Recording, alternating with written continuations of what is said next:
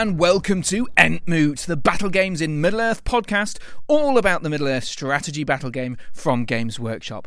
I'm Harry, and this is episode 34 of Entmoot, and I've got an excruciatingly good listen for you. So strap yourselves in; it's going to be a bumpy ride because there's loads and loads of stuff to come. Uh, no tournaments this time, obviously, uh, for those in the UK anyway. For you lucky guys and gals out in Australia and various other parts of the world, I know uh, tournaments are starting to happen, but they are still on the horizon uh, here, which is getting exciting. So uh, lots of stuff about that to come. But also, lots of you have been in touch. Entmootpodcast at gmail.com. That inbox inbox is absolutely stuffed to the gunnels uh, with people who've got in touch over the last uh, few weeks, which is really nice because the last time uh, it was pretty empty. So it's really nice. Uh, maybe you just took pity on me this time.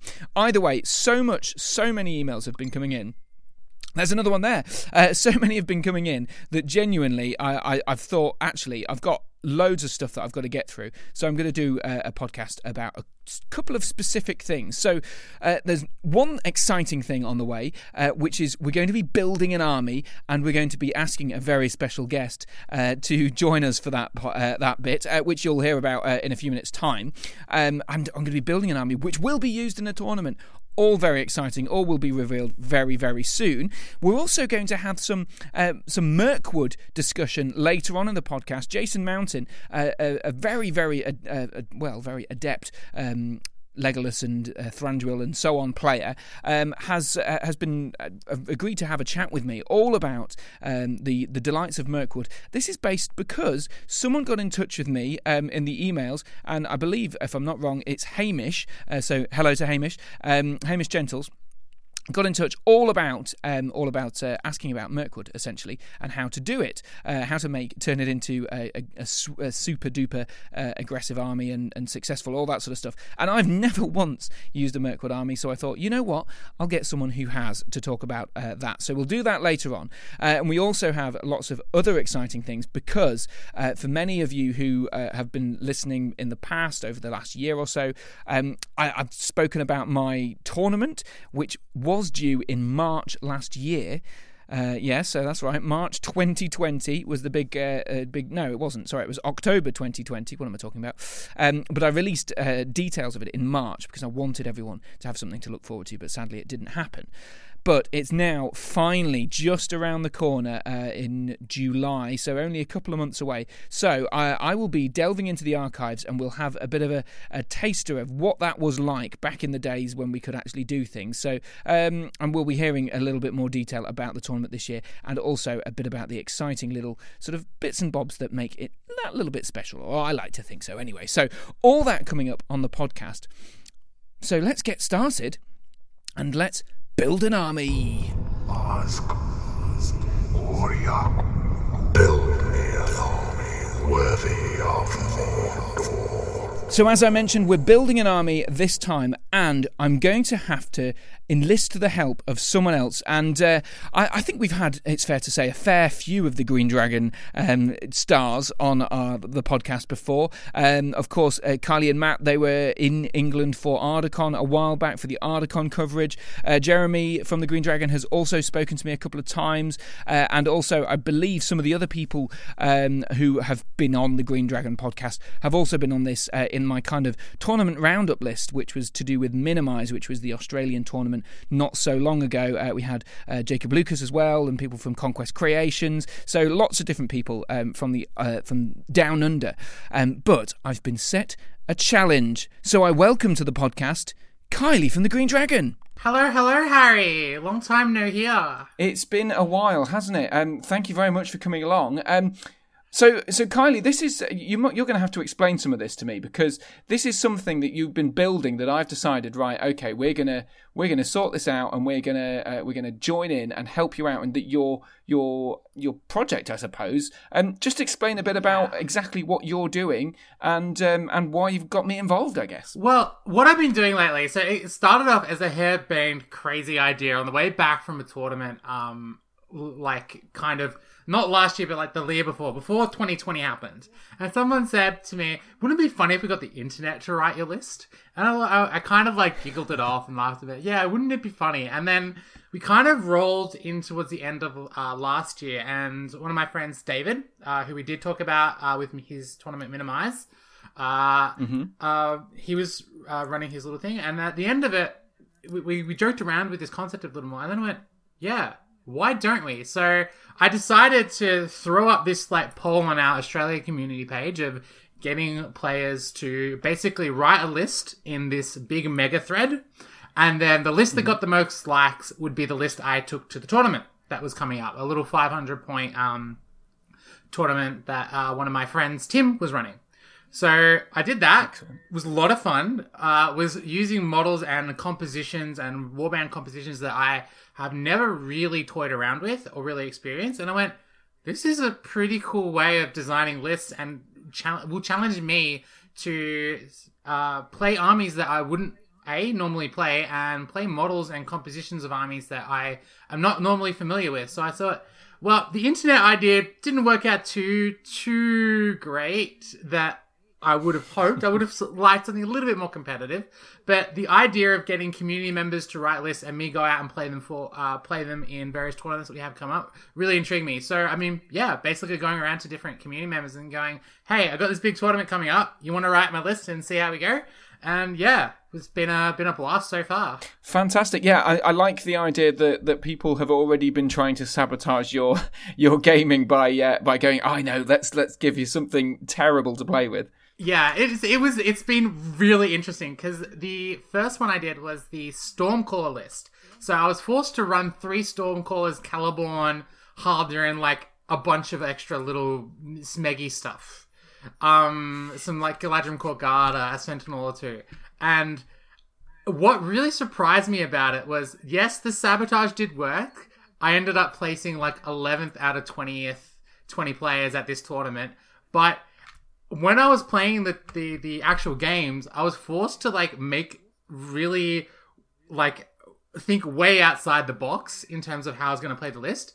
And I'll tell you what, if Stormcallers actually managed to still cast their spells on a two plus, or they had the extra range on their on their pushback, they'd be totally worth the sixty point investment that you have to pay to get them. And that was what really surprised me was some of these uh, quote unquote garbage picks are maybe not actually as garbage as we think they are, or maybe not as bad as we think they are. I like it. We're trying to reclaim those models that everyone has dismissed from the meta. I love this idea. Um, and that is exactly what you've challenged me to do, right? Kind of come up with a list for your next yeah. tournament, which is sometime in May, and uh, I guess go wild. And you haven't given me any restrictions of any kind, and so I'm hoping you'll have at least some of these models available to you or or to the community. I'm sure you will. Um, so do you want me to well, just yes, go ahead and I have I have a good yeah yeah I have a good friend called Jeremy who has the entirety of the of the Lord of the Rings collection in his garage. So if I'm really struggling to get a hold of a model, I can probably ask Jeremy for a,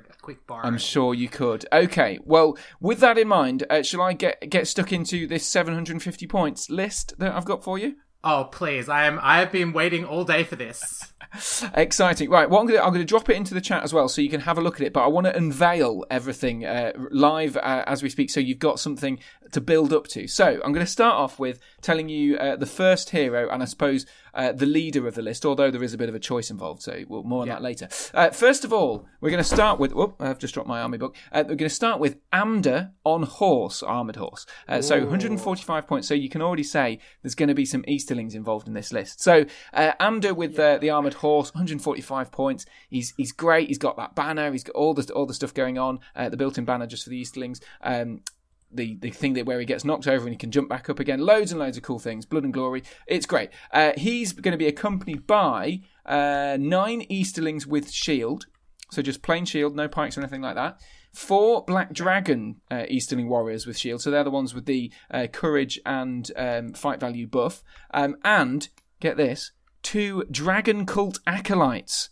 That's right we're going to throw you some new stuff. So I, I hope you've got your Forge World pocket ready because uh, there's going to be some Dragon Cults in there. Or I'm sure you can find some proxies or something if you can't get them. I will. Yes, I will. Pro- may have to do some conversions, but I'm probably going to be jumping on that World web splat tonight. And depending on how many you've thrown me, it looks like I'll be placing an order. Excellent, excellent. Okay, uh, so uh, two Dragon Cult acolytes. So they're, they're and, and actually they're the same price as the um, Black Dragons with Pike and Shield, eleven points each. So interesting, and they've got the two attacks they fight for, all those sorts of things. Right.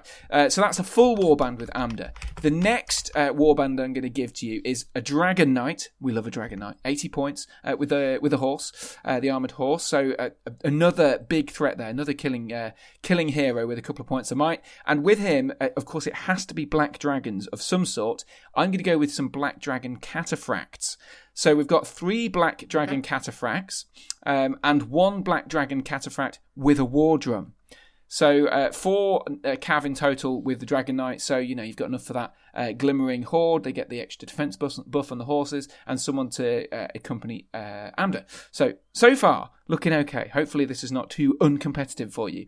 Um, then you're going to wait for the, the, the end is the best bit. And then we've got a war priest. Okay, all right. We've got a normal war priest. This is an Easterling war priest. We've got five black dragons uh, with pike and shield with him. Uh, we've got three Easterlings with pike and shield as well. So uh, buffing up those numbers, looking okay. Uh, then we've got one more dragon cult acolyte. So that's one full pack of, uh, of Forge World uh, dragon cult acolytes or whatever you can find. And then for a bit of spice for your 750 points list.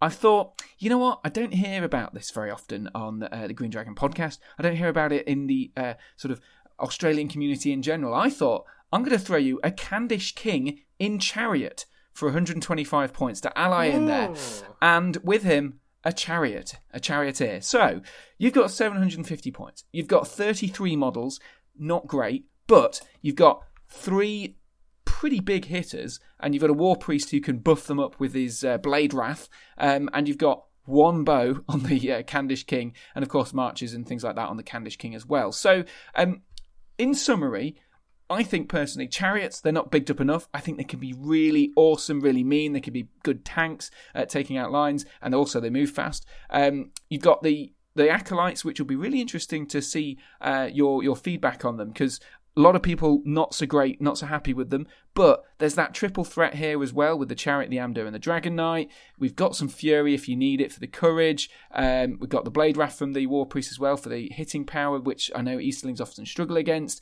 Um, mm. And you've got numbers relatively low. I mean, 33 at 750 is not great, but you've got decent defense and you've got some big hitters. So I like to think that this is um, this is a strongish ish list. I mean, what do you think? What are your instant mean, reactions to this?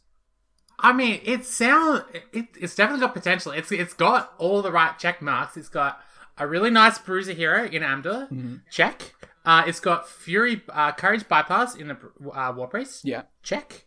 Uh, we have uh, a secondary threat in the Dragon Knight. Well, really three. Yeah, the uh, triple threats threat. because we also have a, a char- chariot in there, and I'm also very happy that you threw the chariot in there because I do have a massive Khandish army that I don't nearly get to pull out enough. Oh, cool. So I'm very excited I get to pull out my uh, Khandish King. Hey, I might even pull out my Khandish Queen conversion. Oh, that sounds amazing. I have have converted, but we'll see how we go with the painting and stuff. But Eastlings is something that I have always wanted to paint up and put together, and you've given me a really good excuse to paint them up and put them together. So, oh, I think this list has potential.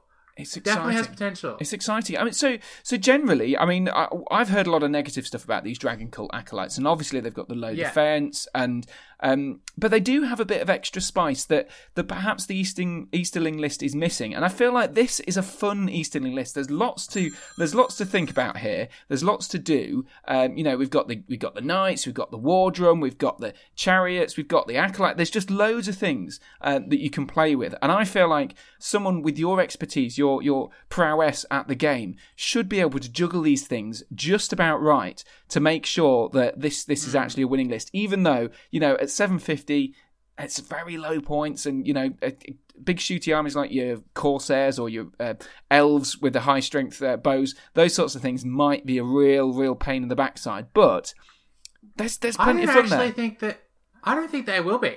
No, I actually don't think that the the the gunline archery is going to be a problem because you've given me the best answer to gunline archery, and that's a war drum plus march. Mm.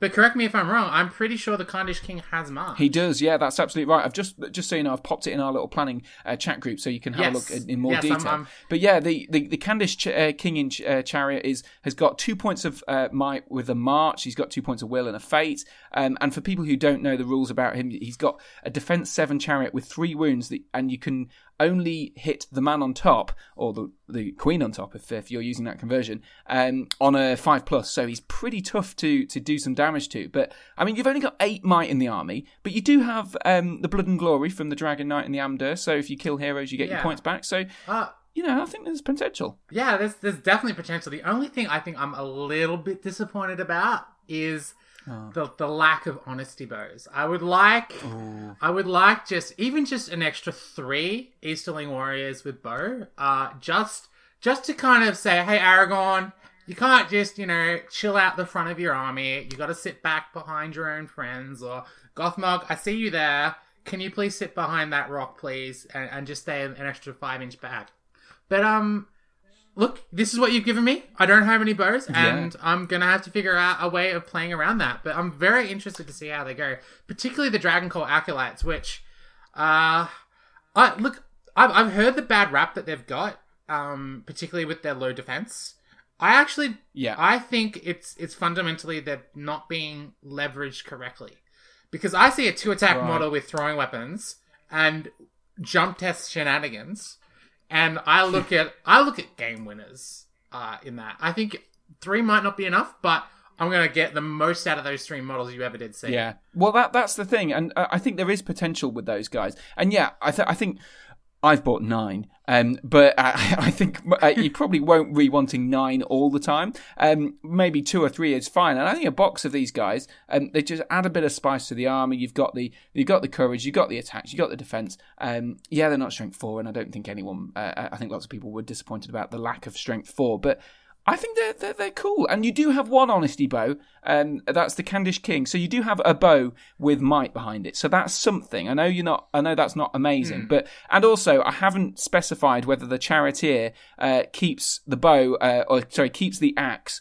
Or, or gets uh, gets the bow, so you can totally go for whichever one you want. So you could have two bows max. Um, I would definitely be taking that second bow. You have have no okay, doubts see, I was that. thinking, you know, if you might, if you want the axe, you can piercing strike, and then you got a strength four chariot, which is not so bad. But um, either way, uh, I, I'm I've, I really enjoyed building this list actually because it's nice to know that I don't have to d- use it and, and potentially have all the fun the fun fun and shenanigans involved. But I do genuinely think there's there's some there's some decent stuff behind this. I mean, I, I wasn't trying to do something bad for you. I wanted to, I wanted to give you something interesting and uh, that I haven't heard before, and I haven't heard much like Oh, this. you've you've definitely given me something interesting to work with. Uh, I am I'm actually I'm really looking forward to playing this list, like more so than some of the other lists um, that I have uh, kind of coming my way at the moment for some other tournaments and stuff. But I have a massive block of Easterlings that I've been dying to paint up. So this is a great excuse for me. I've got about a month or so uh, to get this uh, army put together, up on the table, ready to go. So hopefully the Black Dragon, uh, the the Dragon Cults get there in time. But yeah, I look forward to getting you on the Green Dragon and kind of breaking down how this army goes because I reckon there's some hidden potential here. I reckon there's some shenanigans. Of Uh, absolutely. Uh, so yeah, that's that's what we're going to do. We're going to uh, catch up uh, again on the Green Dragon podcast at some point after the tournament, which you said was happening in May. Do you know the exact date in May, so we can get a vague idea? Yes. So the tournament, uh, I'm going to do a shameless plug on behalf of uh, my good friend Jacob, who runs the Conquest Creations YouTube uh, channel, yeah. website, YouTube channel, uh, stuff. So the tournament is on the 22nd of May and the 23rd of May. It's a two-dayer. Excellent. Uh, so six rounds uh, between those two days. So yeah, we'll guess we'll we'll find out how it goes there. It's going to be an all day kind of thing. So I imagine we'll be catching up to do the episode probably uh, earlier, early uh, within that week. So either the next before the next end of the next weekend. Fingers crossed, we'll have it all by the end of May. So there you go. Um, if you want to hear how that army list goes down, uh, check out the Green Dragon podcast at the end of May, uh, or maybe a little, maybe early June or something like that. But either way, Kylie, it's been an absolute pleasure chatting with you again, and hopefully you take these Easterlings to glory. That's the plan. Kylie from the Green Dragon podcast there. Uh, great listen, always. Uh, I'm sure you've already listened to the Green Dragon. If I'm completely honest, if you're listening to me, you probably also subscribe to the Green Dragon. But either way, very excited. Hopefully, I'll be able to get back on the Green Dragon uh, so we can talk about the, the results of that tournament later on in the year. So uh, keep an eye out. Uh, keep an eye out for any posts on social media and uh, and on your iTunes feed or Podbean or whatever it is that you listen to your podcast on, because hopefully I'll appear on that later on in the year, and we'll uh, we'll talk through how Kylie gets on with that Easterling list. Now, so we've done some army building. Before we go on an adventure, I think it's about time we solve some riddles. Riddles in the dark.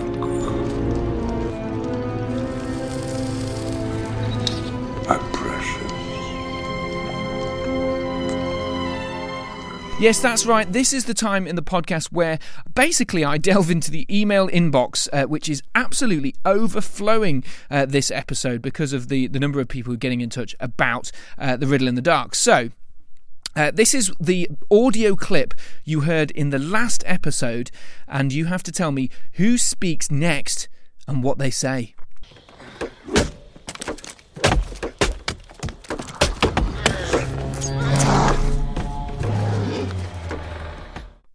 One more time, just so you can have a think, because we've got a lot of emails to listen to. One more time, uh, and have a listen and see if you can think you can rem- see if you think you can remember who speaks next and what they say.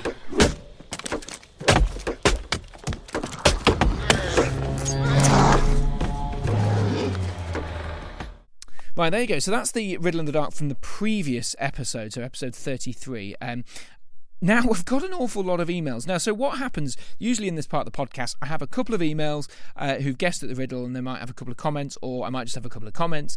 This time, literally d- just dozens, dozens of emails. I don't know what happened, whether it was just um, my uh, impassioned plea in the previous podcast. I, I genuinely don't know, but I had loads of messages. Uh, people got in touch with me on um, uh, Facebook as well. Um, so loads and loads of stuff. But I think it was like 1, 2, 3, 4, 5, 6, 7, 8, 9, 10, 11, 12, 13, 14, 15, 16, 16 emails uh, and messages um, coming in about the last Riddle in the Dark. So thank you very much for everyone who got in touch. Now let's delve in because we've got lots to lots to get through. So. First of all, let's uh, let's get delve into some of the comments from last uh, episodes, uh, sort of topics that we're discussing. Um, so let's d- dive straight into Cameron Cochran, who's emailed. He's got a few things he's talking about, and we'll deal with the riddle in the dark much later on. I've had to sift out the riddle in the dark content because otherwise we'll just get completely lost, won't we? So uh, let's let's start here with Cameron Cochran. So hello, Cameron. He says, "Hello there, Harry. How are we doing? I hope everything is well and good at Entmoot HQ. I'm a long-time listener, but a first-time emailer, and I'm a new Patreon member.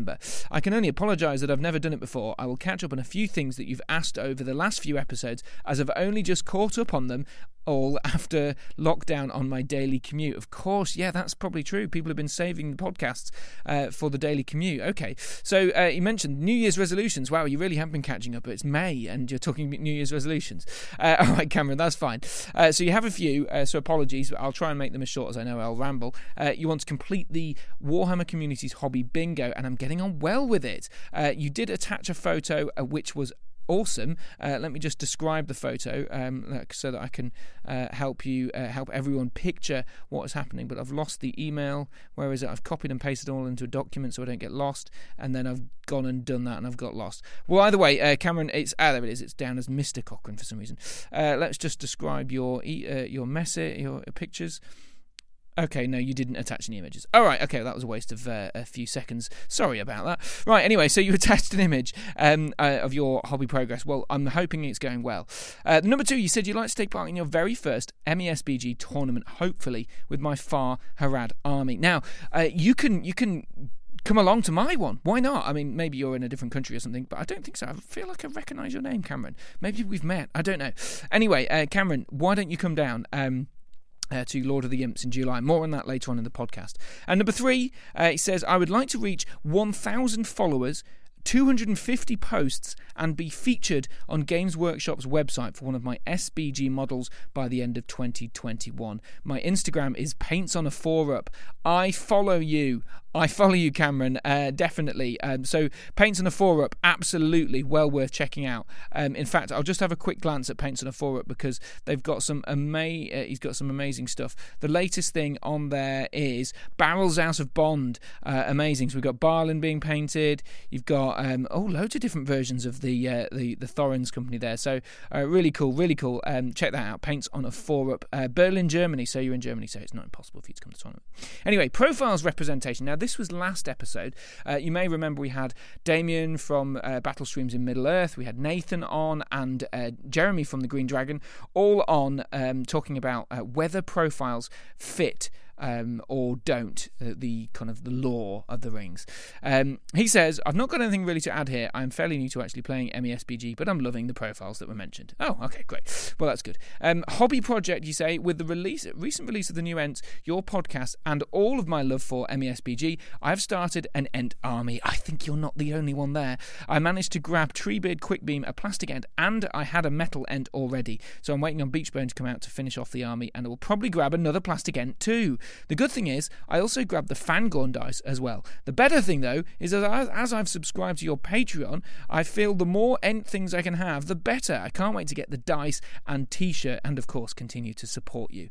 Um, I hope everything uh, is good, and I hope to speak to you soon. Keep up the good work. Yours in gaming, Cameron. Well, that's very kind of you, and I can't wait to send out those uh, the first shirts. Um, basically um, I, basically, after three months of being a patron at a certain tier, uh, I'm sending out some Entmoot t-shirts uh, and, of course, dice as well for uh, for other people as well. So lots of lots of cool swag if you head over to Patreon.com/slash BattleGames in Middle Earth. Uh, right, next email. Thanks very much, Cameron, for the email. Um, Simon Watty says, "I hope you don't mind me messaging you." Now, I think you messaged me direct on Facebook, but uh, th- uh, you're welcome to do that. I would prefer stuff direct to the emails, but everyone is free to um, if it's about the podcast specifically specifically. Um, but I'm, I'm, I you know, I don't mind you reaching out on Facebook. Uh, more than more than happy to chat. Uh, you say, uh, don't hope you don't mind messaging you. Been listening to your podcast, it's awesome, and has really made me want to play in a tournament. Been playing at home for a couple of years with my brother. I live in Lincolnshire, and I've just finished listening to your podcast where you talk about events in this area. I'll be very interested in playing in my first tournament if there are any this uh, if there are any this end when they uh, when the world gets back to normal. Thanks again for the almost pod- awesome podcast. And I believe Simon Watty is one of the the uh, the many people who will be coming to Lord of the Imps in July. So Simon, uh, if you're listening, hopefully we'll be able to see each other in in July, which is a very exciting prospect. Um, the first week of July is my tournament, um, and I believe uh, you'll be on that list. Uh, or if you're not, then absolutely come on down because uh, it's going to be really cool. I can't wait. Um, more again on that uh, later on in the podcast. I believe you're on the list. So awesome. right. Well, there we go. That's awesome news, and thank you very much for getting in touch. I'm glad glad to know that that there's other people out there in Lincolnshire who are playing toy soldiers. Right. Uh, next, uh, James Patterson's been in touch. Now, he is more focused on the profiles uh, part of the discussion in last uh, uh, last podcast. Um, he says, I think the Beregond profile is the most interesting just because of how important he is in the book. Without being a great expert, it seems that he does have a place in an army by leading a couple of friends who can sit on an objective and shoot while giving out free stand fast because of bodyguard. Yeah, I, I think you're right. I mean, definitely Beregond has a has a great profile for sort of um, utility in the army. But I think um, Nathan, uh, who we had spoke to on the podcast last time, and I agreed, um, and I both think his his sort of role in the books feels a lot more important than someone who sits back and shoots at, shoots at stuff. Um, you know, he's he's got some cool things. Um, he says, in uh, sorry, uh, as uh, James says, in terms of fixing him, I think adding a loyal to the captain's rule, like the Osgiliath veteran, but only affecting Faramir, would help. Um, also, some sort of synergy with Pippin would be very themed, and I mean that Pippin has, and and also mean that Pippin would have a place in an army as well. I think someone like Sam, uh, something like the Sam slash Daelwyne rule would be good, where he gets a free heroic combat to then go and help Beregond in a fight. Yeah, I really like that idea. Um, I, I actually think the the loyal to the captain's rule, like um, for Faramir, giving him plus one fight value uh, near Faramir would be cool, and a, a, a combat synergy with uh, Pippin would be ace as well. Uh, suddenly, Beregond is more useful in the main line with Faramir. You can have him and a Pippin holding objectives and maybe being sneaky with Pippin's placement and heroic combat to move some friends around as well. I don't know what you think about that, uh, uh, James says.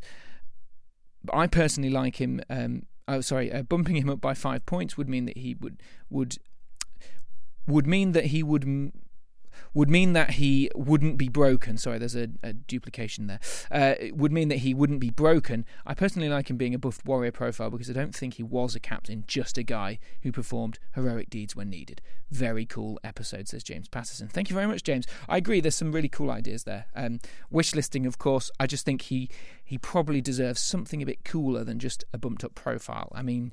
Yeah, and, and also it would make Pippin much more useful. So I totally agree uh, with some of those ideas. I wish they were um, they gave him some cool stuff, but I don't think we're going to get any buffed up uh, Gondor stuff for a good long while yet because um, it's been done quite well already in the Gondor at War stuff. All right, next email. Next email. See loads. I told you there's loads. Evan as Asqui. I'm I'm really really sorry. I don't know how to pronounce your name. Hi Evan. Thanks very much for getting in touch. You wanted to continue the discussion about profiles as well says hi harry. Uh, i just finished listening to Entmoot 33 great episode. Thank you. Please don't stop posting riddles in the dark. They're a fun addition to your podcast experience. I think the fans including myself just need to step it up and send in our responses. I know most of them so i have no excuse. Brace the gates he says and then doesn't actually include a guess uh, to the previous one, which I love. Um, but either way, Evan, thank you very much for your feedback. I will keep including them.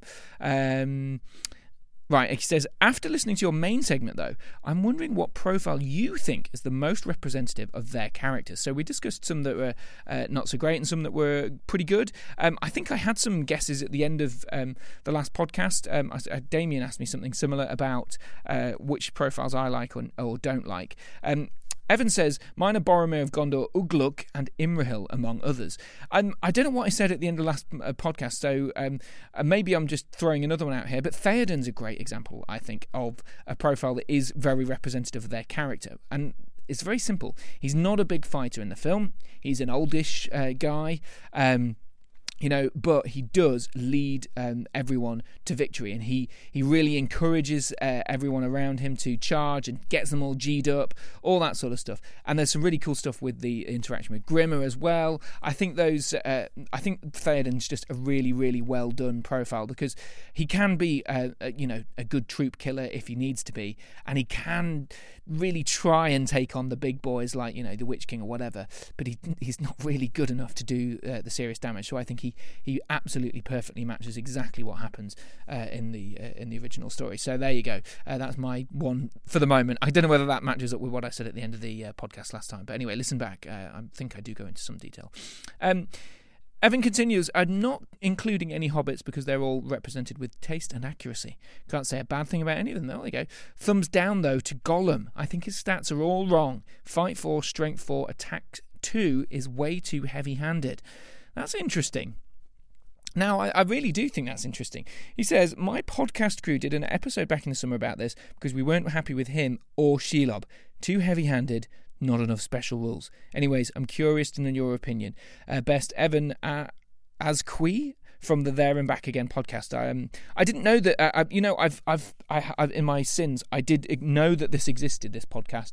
I haven't tried it yet, Evan. I will. I will promise to have a listen to your podcast, especially because this discussion about Gollum and uh, Shelob sounds really intriguing. I know there's some lots of great podcasts uh, kicking about now. Um, there was a period of time where I don't think there were very many at all, and then in the last year or two, they've all sort of sprung up, which is amazing. And there's just so many to catch up on now. So, uh, Evan, thank you very much for that message. Uh, thumbs down to Gollum. Um, I don't know. I think he's all right. Um, I, I'm, I think strength four. He is. He's unnaturally strong. Um, I don't. I don't think he is. He stronger than a human. Like a, you know, would he be say in a fight against Aragorn? Would he? Would he be as strong?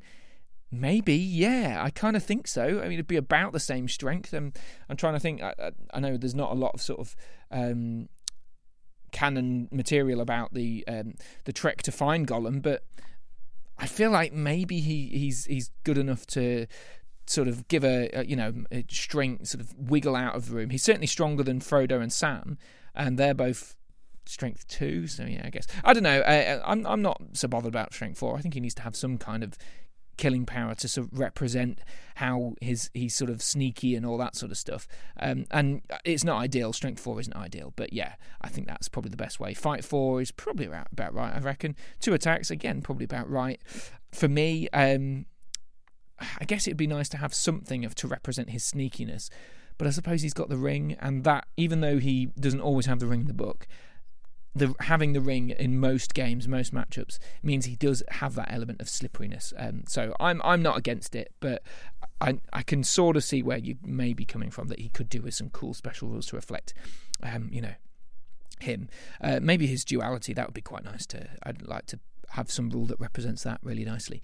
Anyway, uh, and uh, Shelob, um, I I think is pretty good. I mean, Shelob's pretty good as she is for ninety points. I mean, fight seven, one attack, re-rolling wounds, monstrous charge. Uh, covers terrain, flies over terrain, is impossible to kill. Basically, so many wounds and the, all the will. I, I mean, even and now in the the legendary legion with an extra attack, three attacks on the charge at strength. What is it? Strength seven with fight seven and re-rolling all your wounds. I mean, come on. What what what more do you want, really? I mean, I I I, honestly and I think the um the running away thing is is perfect. I love that, and because it's so unlikely to happen generally, but it, it would it will happen if you're not careful, which I really like about. Like I like that if you've done enough wounds, you've chopped one leg off, chopped another leg off. Uh, like in the game, I remember it in the game, um, the Return of the King game. Um, you know, you, you chopped Shelob's legs off, and and she kind of scurried about and ran at you and all that sort of stuff. Um, I really like it. I'm I'm I'm quite happy with those profiles. So I, Evan, I think you know what? It'd be really interesting to get the debate uh, in real life actually, because uh, I clearly disagree with both of your assessments. But maybe I'll have to listen to the podcast to get the the um, the detail. Right, uh, next email because we've still got more to go through. Uh, so Michael Haskell's been in touch. Michael, uh, nice to hear from you again. Uh, I, I, can't wait to see uh, see you go uh, you again and have a good have a good game and a and a natter over a pint or whatever at a tournament. Um, it's been a while, and hopefully we'll be able to team up again at some point um, in doubles. You, you, may remember Michael's been my doubles partner a couple of times in the past. So Michael says enjoyed this recent Entmoot podcast. Um, I'll read the discussion around Legolas's deadly shot. Um, uh, Legolas's deadly shot better fitting his portrayal in the film, I wondered if the one shot element could only apply for shooting into combats. Okay, could introduce a risk slash reward flavour, i.e., if Legolas's one shot kills outright the enemy model, so where there was only one enemy combatant or a multi uh, multi wound uh, one with one wound left, then if the friendly model was a hero, they could at the start of the fight phase declare a free heroic combat. Okay, that's an interesting one. So uh, let's let's picture this. Let's just sort of um, get ourselves uh, uh, to follow this properly. So if say I don't know Gimli charges uh, an Uruk-hai, uh, Gimli is is it's not in the uh, heroic phase yet. Legolas shoots the Uruk-hai out to save him. Um, then Gimli can uh, Gimli can then declare a free heroic combat at the start of the next phase. Or I suppose even better, I I actually think uh, an enemy model. So yeah, uh, uh, I think if Gimli takes on say two or three people, and then Legolas shoots one of them out, that would be that would be really good, wouldn't it? And then then Gimli could declare a free heroic combat because now he's been helped slightly by Legolas. He can he can he gets his sort of ah and charges on and carries on. I, I think that could that could be quite a cool way of um, solving uh, solving the uh, the one shot stuff, which Damien really didn't like. Um, in the previous podcast, so episode 33. Go back and listen if you missed it. Uh, so let's to continue what Michael says. But if Legolas's one shot did not result in a wound to the enemy combatant, or any one if there were more than one in the combat, the friendly model would suffer a minus one to their fight value in the subsequent combat. Oh, yeah, I like this extra bit. So this would cover situations where your opponent might drip feed individual models to your heroes, but also leave the chance that the friendly model was distracted by friendly fire going astray. Yeah, that makes sense. Having said that, in the Fellowship of the Ring book, Legolas did one shot a Fell Beast from a distance. Anyway, just a thought. okay, Michael, I love that absolute burn at the end for Damien. Yeah, it's like, uh, actually, I think you'll find that in the book he does one shot Fell Beast. I don't know whether Fell Beast dies, um, but he definitely he definitely does shoot one and it flies off, doesn't it? Um, something like that. Either way, that's really cool. Thank you very much for getting in touch, Michael. Uh, food for thought there. Uh, get your comments if you think uh, the profiles. Let's keep this discussion going over the weeks. Uh, what do you think? Is uh, are those profiles good um, or not? Uh, oh, and have you got any other suggestions for gaming profiles from the game that really work or don't work? Um, uh, get in touch. entmootpodcast at gmail.com. Uh, next email from Callum Moorsman, uh, also on profiles. He says, Hi, Harry. Just wanted to say a huge thank you, as it was your podcast that got me back into MESBG after 16 years. Wow, at the start of lockdown last year. It's given me a huge boost over these difficult times, and the MS, MESBG community is truly the greatest. I totally agree, Callum. There's so many lovely people out there. And this is during lockdown times. Imagine what it's like when you get to meet them in person. It's amazing. Uh, he says, Callum continues, he says, loved, f- loved episode 33 and enjoyed hearing everyone's views on the different character profiles. My personal favourite is the King of the Dead and all of the Warriors of the Dead as well, really, as their Blades of the Dead rule is so thematic to the books and films, as armour means nothing to their spectral blades. Keep up the fantastic content. I hope to one uh, hope to one day get a game against you when it's safe to do so. Cheers, Callum. I totally agree. I'd love to meet you in uh, roll dice uh, together. It'd be brilliant. Um, it'd be great fun. Um, Callum, I agree. Uh, King of the Dead, Blade Warriors of the Dead. I love it. And um, someone uh, moaned about this on one of the Facebook groups not so long ago. Um, perhaps when you're listening, it could have been months. Who knows? They they were sort of saying, "Oh, I don't don't think it really represents the the uh, the sort of."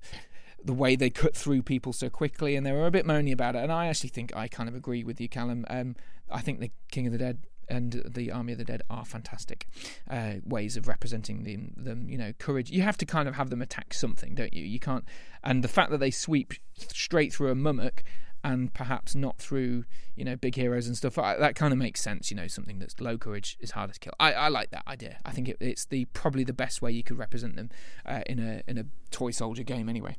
Right uh, we've got i think one or two more emails to go through. So lots of comments. Um, i might have to work out on how to cut this down next time. But anyway lots of interesting thoughts uh, about the game and hope you're enjoying this. If you think this is too long get in touch next time. Podcast at gmail.com i'll read your email out and lengthen the email segment. Uh, Archie Cable gets in touch saying, Hi, Harry, hope you're keeping well. First time mailing in, but just wanted to say, I love your work. Oh, shucks. The podcast has really kept me sane over lockdown. I tend to listen while painting, and it's just nice to hear about the glory days.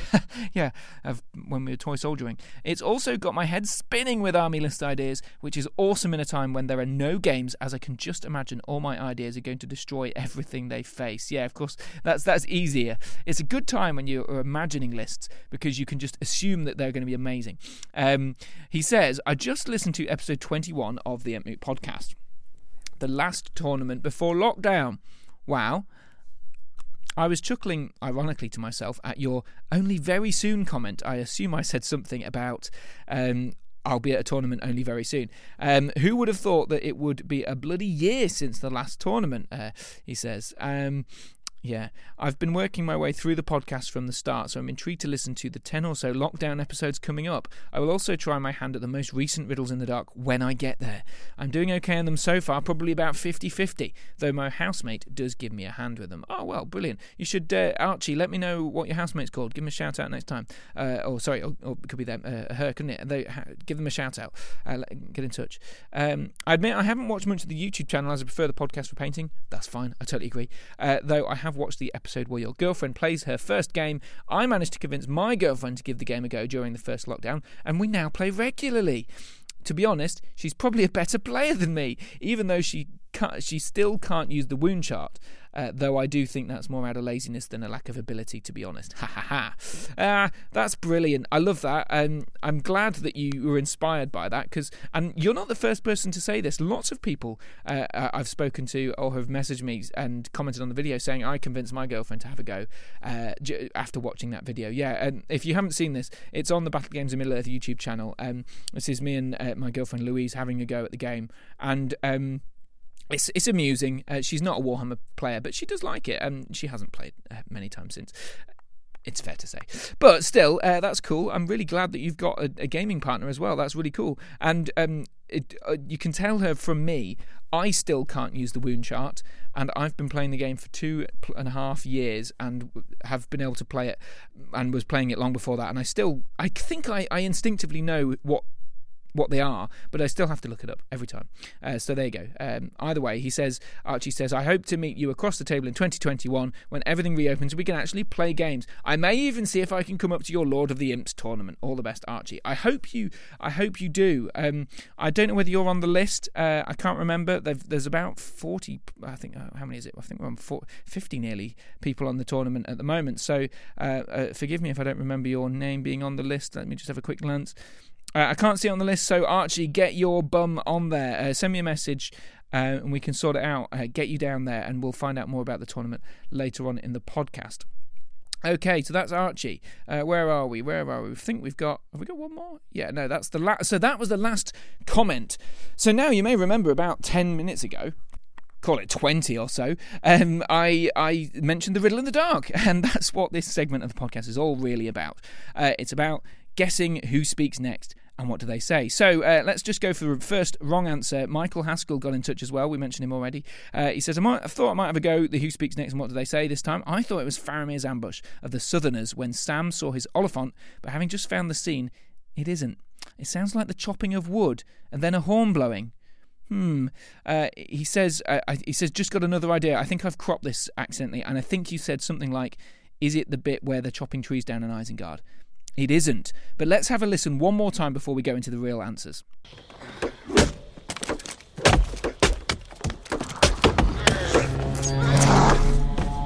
Okay, so that is the riddle in the dark. Who speaks next? What do they say? Callum Morsman says, Finally, I actually know a riddle in the dark. The next person to speak is Pippin to Merry, saying, What's making that noise? as the Orcs and Uruk set up camp during the Two Towers and start to defile Fangorn. We'll definitely have to get my Treebeard built to take vengeance against the Orc filth. Boo-ra-rum.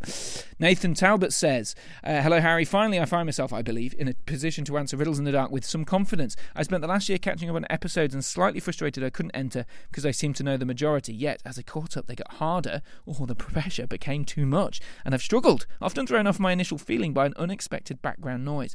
This one was similar, except that this time the noise could surely only be that of Fangorn Forest creaking in response to orc axes. That said, pinpointing the next line was tougher because there's a lot going on. I believe it's Pippin asking what's making the noise before Merry talks about the Old Forest coming live. A delightful hint towards the, in my opinion, uh, sadly missing Old Man Willow from the books. Keep up the good work, Nathan. Thank you very much, Nathan. Cameron Cochran says, uh, I originally thought that it was from the Fellowship of the Ring when Saruman told orcs to chop down the trees in Orthanc. However, after listening to it again, I think it is from the Two Towers, just before the Riders of Rohan attack the Uruk-hai, who have just who just have maggoty bread to eat and they need to get a fire. I believe the next line is that is said by Pippin. It is, what's making that noise? Okay, thanks, Cameron. Ryan Coops gets in touch. He says, I finally started listening to the Entmoot podcast over the past month after being a subscriber to your YouTube channel for some time. Thanks, Ryan. Uh, I think I've listened to almost every episode now. Well, I'm sorry, Ryan. Pippin speaks next, asking, What is that noise? To which Merry replies, It's the trees. Guess we might be hearing about some Ents next episode. Cheers, Ryan. Uh, not quite. I, I, I, I, sometimes link them to the releases. Uh, not always, though. Uh, Don Barnett says, uh, Hi, Harry. Really enjoyed your last episode. Looking forward to hearing some more tournament reports from you sometime soon. I hope. Has and and you, Don, have also said Pippin. Hmm. Hamish Gentles uh, says, "Don't be too hasty now, young Master Harry. Gazumped by the past few riddles, but this wasn't too bad. Initially, I thought it was the Orcs and Isengard. You're not the. I think that's the third person who said that. But then realised it must be Ugluk scouts when they camp beside Fangorn. Pippin speaks next, say." What's making that noise? Uh, Tim says, Hey Harry, great episode. This one has to be my boy Pippin. What's making that noise? If I got it correct, it's very fitting with the recent release of the new plastic Treebeard. I hope I got it right. Keep up the good work and great content. Thanks, Tim Cole. Thank you very much. James Mathewson, final email and final comment to read out before we hear the answer to the riddle in the dark was Hi. Pippin talks next and asks, What's making that noise? He says. Loving your bat reps on YouTube. Think I'm going to get Pelennor Fields game because of it. James Matthewson. James, amazing. That is that is a big deal. I think to me that I've, we've maybe converted you. Maybe you've stumbled across them. You've listened to the podcast, and now you're getting the box set. Amazing stuff. And James, I can confirm that you're right.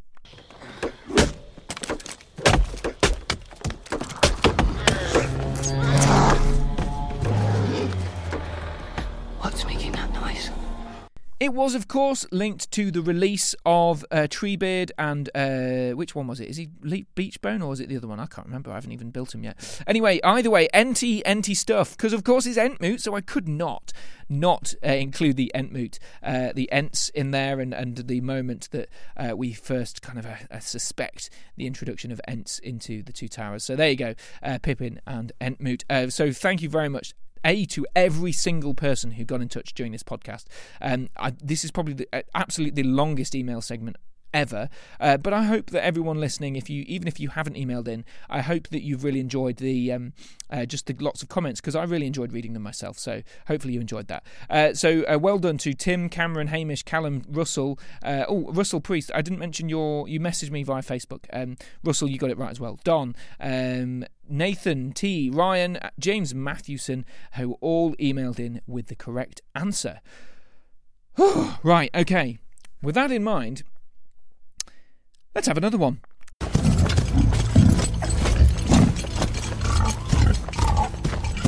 By Jove. Okay, who speaks next and what do they say? That was the clip. Have a listen to the sounds and the background noise, the music. All these sorts of things are clues as to who this could be. Uh, tell me who it is. Let's hear the clip again.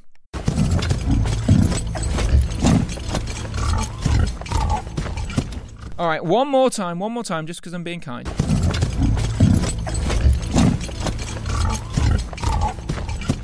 Get in touch, entmootpodcast at gmail.com uh, if you have an answer to the riddle in the dark this time. And of course, continue the conversation about all those different things and, of course, anything else that happens during the podcast I completely, completely love the fact that you guys have all been uh, sort of st- slowly started dribbling in uh, different comments.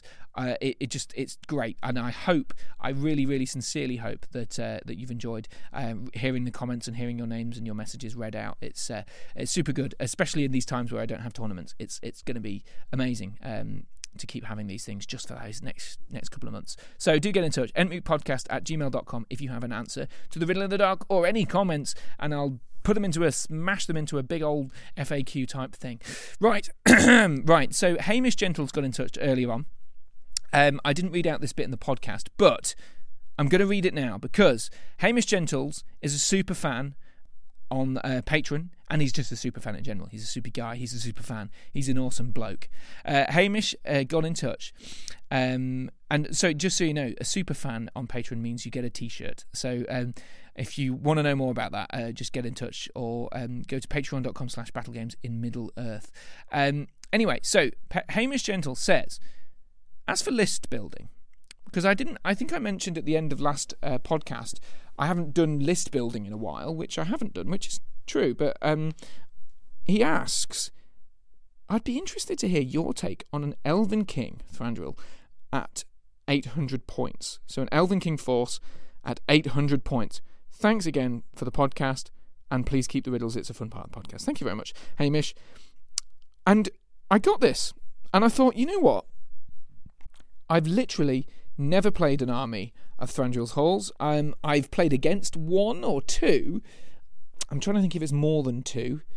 I think I've definitely I've definitely played one, and I know who I played against, and he is a, a, a true gent, and also incredibly good with his Thranduil's Halls army. So I thought, let's get him on the podcast. So welcome, Sir Jason Mountain. How are we doing, Harry? How are we doing? I'm very good, thank you. Uh, thanks for coming along. I've I've enlisted you because you, basically you're uh, one of the experts uh, I know that can uh, can talk at length about elves and in particular Thranduil's Hall. So this is a strong army, and you and you really rate it, don't you? As a as a sort of gamer, as a sort Oh, of yeah. maybe as a competitive army. I think, um, as far as I think elves are competitive in general, I think, yeah, I think Halls of Thranduil, um, if played right, are really, really strong. Like as I alluded to, like half of their army bonus. Like one of the one of the things of elves is elves win fights. Winning fights isn't elves' problems. Elves' problems is killing when they win the fight. But um, for those people who perhaps don't know the Halls of Thranduil, the, the good part of their army bonus is that just about everything in the list, barring um, Legolas, Tauriel, Thranduil, and the Mirkwood Rangers, um, Sentinels, get plus one to wound when they are within three inches of Thranduil, which is incredibly powerful. Um, coupled with the fact that you can pretty much feint all the time because you fight five and you're going to be supported by a fight five model means that you are plus one to wound, rerolling ones with fight five. It's um, it will chop through things, and uh, there's another little cheeky combination you could do with Thranduil, which we'll perhaps talk about.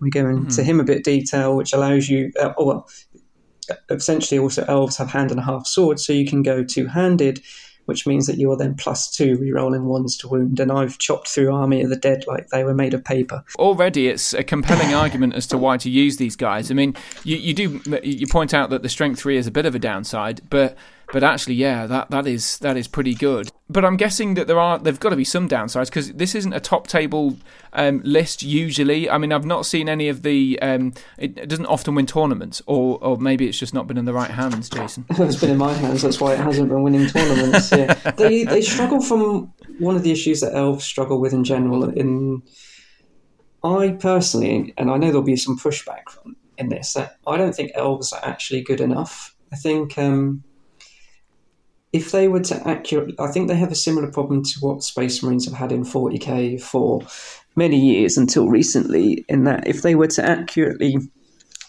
um, recreate what an elf could do on the battlefield, every elf would be Legolas, and Legolas would be just something else completely off the spectrum. So the downside with with elves is low model count. Uh, strength three, as we've already mentioned, low armor. Generally, uh, I don't think any of the troops can get above six, and some of the heroes just about get to seven. Um, Thranduil himself can only get to defense six, which is obviously that's one of his weaknesses. If he does lose a fight against um, strength four, which isn't uncommon in evil armies, they're wounding him on fives. Um, hmm. And uh, elves, although they're supposed to be yeah. the best shooters in Middle Earth, they're not because they don't have the numbers to get the number of shots. Because in in SBG, it's it's quantity that does the damage with shooting, not quality. Um, because it's all well and good hitting on a three plus with a strength three bow, but if you've only got nine shots, mm. you're just going to get outshot by Serpent Horde, Corsairs, um, at low points, ranges. Um, so you can't win the shooting war, uh, I don't think. Um, and they've got Fight 5, which is great, but Fight 5 only helps you in a fight. So their survivability outside of, of a fight is considerably lower than it is in a fight, if yeah. you get what I mean. So. Yeah, and I suppose sometimes that fight five is completely and utterly worthless yeah. when you're facing them against forty goblins yeah, or something like that. You know, it, it's it's it's useless. You might as well have fight three. Which is why know? I, as much as it pains me to say it, and Beard Tugger Alistair King will probably love to hear it. I think the dwarf standard dwarf profile is as good as you need it to be in most scenarios. Like, particularly in well, you heard it here first on Entmoot. Dwarves are better than elves. It's it's official, according to an elf lover. Oh, you wretched man! You wretched man. well, well, now we've kind of done, now we've kind of done a bit of both. Uh, we've kind of t- talked them up a bit because they these these Thranduil Halls are pretty pretty meaty elves compared mm-hmm. to um, you know some of them. They've got those extra killy bonuses, mm-hmm. which is of course the biggest weakness of elves. Mm-hmm. How do you go about building a list? I mean, so we've got 800 points. Hamish wants to know how to build a Thranduil Hall army at 800 points. And I know you've got a couple of ideas I here, have. but um, let's let's let's go straight into your first list, which is a green. Uh, no, so it's a pure army list. So this well, is just one thing uh, I, I, wanted to just uh, say actually before we start talking yeah, about the army list. One of the other it's it, it's a downside of elves, and it's an important thing I think to remember when in army list construction is that, and it's a little topical quiz for you. In all three factions of elves, there's only one named character who brings March to the table. And do you know which named character that is for elves? I'm I'm gonna t- take a stab in the dark. Is it Gildor? Hundred percent correct. Yes. So yes. so this is this is yeah, and he only has one point of might. Yeah. Um, so this is one of the problems with army list writing with elves is that one of elves one of the big strengths of elves and all three varieties of elves this is true is they're named heroes. Mm. they are all absolute weapons in their own right. Um, and so maneuverability is a big problem for, in my mind for elf armies. Uh, because of the lack of access to heroic march um, you have to either take captains or outsource it. And you're writing lists where you are very squeezed for points from the start. So you have to think where you, and also I think elf armies traditionally, unless you're playing like the Ed Ball skew, all mounted Riven or all, all Rivendell Knights and Elrond, unless you're playing a heavy skew list, you probably aren't taking more than two to three cavalry in any of the lists in any faction of elves. Yeah, because they're so expensive, aren't they? Points. I mean, they're what th- twenty points or something nearly. So Uh, I 17? think, and I think, and um, Rivendell Knights and Galadhrim Knights both come in at 21 ish. Um, however, Thranduil Halls have, in my mind, arguably the best of the three options for cavalry, and they come in at 16 points and go to 17 with a shield. Um, so they do actually have a very good cavalry option, um, which gives them a maneuverability, and they also get a very tasty bonus in that they treat Thranduil as a banner if they are within six inches of him, and they get the plus one to wound if they are within three inches of him. So they have got options for maneuverability. But to go back to the point about list writing and 800 point lists, March is one of the top three heroics. So if you are playing, and I think this is true of any any list. And I'm, I am sort of rambling on here a little bit, but it's to try and sort of get across the reasons behind my list creation and why sure, I've yeah, done it yeah. the You're way I've building done up it. tension. I get it. That's fine. yeah, yeah, yeah. Well, I just want to let people uh, inside my mind, um, whoever wants to go there. Into the Warhammer So- bit, yeah, not not the rest of it. yeah, don't go there. Don't go there, children. Um, so, in SBG, you either need you, you need to be able to move around and take objectives, or you need to force your opponent to move where you want them via shooting. And as already discussed, elves have decent shooting, but I think it's overrated. And I think in the case of Halls of Thranduil, you it's the only elf faction that I generally don't max out the bowfire, and the reason being, and this is all coming around to a point, that unlike Lothlorien and um, Rivendell, you have no way to protect your shooting from counter shooting because you have no blinding light in faction. You only have access to it if you ally in. Um, uh, oh, come on, brain! Galadriel. It's only like no, the Grey Wizard. Come on, no. oh, Gandalf. Yeah. how, how embarrassing.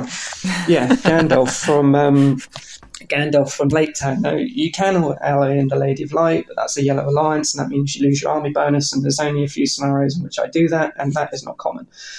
So, 800 points. We need March because we need to be able to get across the board. We need to be able to move around. We're predominantly a foot-based army. So, how are we going to get the March? So, we have two lists. One is the pure with March brought in, and one of them is um, allied bringing in the March. Uh, so, essentially, on the pure side of things, we have in Warband 1, we have Thranduil leading 16 warriors, and Thranduil in this army has got the, the swords, which I would always take. Like, if you were playing low points, I would drop everything else other than the swords. Now, some people will say the crown, but the swords make him fight seven, four attacks on foot with Blade Lord, which means he gets the extra attack if he's engaged by more than one model. That makes his survivability absolutely insane when he gets into combat. Um, and as as in our game, you were putting models around because you were just trying to stop him from heroic combating, but he was getting up to like seven, eight, nine attacks, and he will just do work against troops. The crown's lovely, the nature's wrath's fantastic, but at low points, particularly in Good for Evil, you've got Ringwraiths. All they've got to do, well, sure, the Nature's Wrath's hard to resist, but the the other benefit of it is that you get to cast cast, excuse me, Aura of Dismay, and that's a uh, exhaustion which relies on having will. He only has three will. He doesn't have inbuilt magical resistance. So you know, transfix, compel, black dart, sap will, and that side of that benefit's gone fairly quickly. Um, and that's 25 points that I'd rather spend on, frankly, more bodies or a banner at low points. So for me, and the armor is great. It's heavy armor. It takes him to defense six, but he's got an elven cloak in his profile if you need to hide him from shooting. And if you're fight, if you're relying on your um, defense four to save you in combat. Uh, sorry, defense six to save you in combat. Things have probably gone south anyway. Um, Yeah, so, good point, good sword, so- swords first. Swords always first for me. Um, and he's also got he's got strike and defense as his as two of his four heroics. So if he if he if at low points you end up going against someone like I don't know a fight six, say I don't know if Aragorn's a great example, but I, I don't want to search around in my brain for a fight six hero. But if they call strike, you just call defense until they run out of might, and then you've still got five seven. Yeah. So Okay, so so who, so you you've, you've got also here on the, the, the list that you've got plus or minus the horse, and I, Yeah. again, so this is a, a choice that um, you're. Uh, I'm, I'm guessing. Well, let's keep it brief here, but you know the the, the horse. You could either go with the horse or the swords, um, but it's a difficult one, isn't it? Because you know you get that knockdown and the bonus, but of course you don't get the added bonus of being when you're surrounded. You you get all those extra attacks. So personally, I would never put Thranduil on a on any mount. Um, I know people like to put him on the elk because it, it's um, a great centerpiece. I put plus or minus the nag because 800 points. Normally, I don't think you've got the points for it because the extra warrior I think is generally better. And even for me at 800 points, I wouldn't put him on the horse. But because your your mate wanted a, a list, it's like it is an option. But I think I know Ali King did a very good article about. I'm name dropping Ali a lot. Um, A very good article about um, foot mounted heroes, and I've always mounted Thranduil on foot. He's four attacks base. He should always be five attacks because he should always be going to two. He should be supported, so he's six attacks. That's as many attacks as he gets if he goes in on the horse and knocks a model down. That's true. Um, the horse also, you don't get the um, the Blade Lord, so he drops down to three attacks. If they charge you, then uh, you've only got three attacks. If Thranduil is mounted, you are much more likely to feel pressured into using his might to call a heroic move, so he gets the charge, same as in the Elk. You don't want, in my opinion, to be spending the might on that. You'd much rather spend it on combats, on on actually killing things. Um, Yeah. and he's just much more scarier, I think, on foot because people will just avoid him. And he can move around, you know, he can heroic combat, he can move around, he can assassinate, he can snipe. I just don't think, I just don't think, I, th- I just don't think the benefits there. It also, it, I know that it spreads out his aura from what he his three inch aura because it's a bigger base, but it also reduces the cohesion of your battle line because of the size of his base and how it fits in. Um, and like I say, if you lose the move off and he gets countercharged, then I don't know. I, it, I just think there's too many negatives for me for putting him on a horse. Um, same, But uh, I mean, there's a compelling argument there. So, um, but there you go. Yeah. So you'd go with swords all the basically. time. Yeah. Yeah, I go swords. I go swords, armor, crown, 165 points every single time, unless it's 500 or less, and then I start considering. Then I drop the crown, and then I drop the armor, and then I'm left with the swords. I never give him the bow. The reason being, he's. I know he's shoot two. I know that's fantastic, but I never want to have the temptation to spend his might on shooting um, uh, someone out when I've got Legolas. Okay. Fair point. And with Thranduil, So- you said 16 warriors. What what what have we got there in there? Let's, So let's we've go got through the eight, war eight warriors with sword and shield, basic boys, ten points an elf, lovely jubbly, plus one to wound, fight five. That's a nice, nice, tasty warband. We've got um, one warrior with a glaive and banner because um, you know banners are good. Uh, banners are particularly good when you have high fight.